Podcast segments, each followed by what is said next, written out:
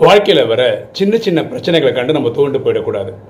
இந்த ரோட்டில் ஸ்பீட் பிரேக்கர்னு ஒன்று இருக்குல்ல அது ஆக்சுவலாக நம்ம ஸ்பீடை நிறுத்துறது ஆனால் பெரிய பெரிய ஆக்சிடென்ட் வராமல் நம்மளை காப்பாற்றுது அதே மாதிரி வாழ்க்கை என்ற இந்த இதில் நமக்கு இந்த சின்ன சின்ன பிரச்சனைகள் வந்து பெரிய பிரச்சனையில் மாட்டாமல் இருக்கிறதுக்கு வந்து போகுது அப்படின்னு புரிஞ்சுக்கிட்டோம்னு வச்சுக்கலாம் நம்ம வாழ்க்கை சிறப்பாக இருக்கும்.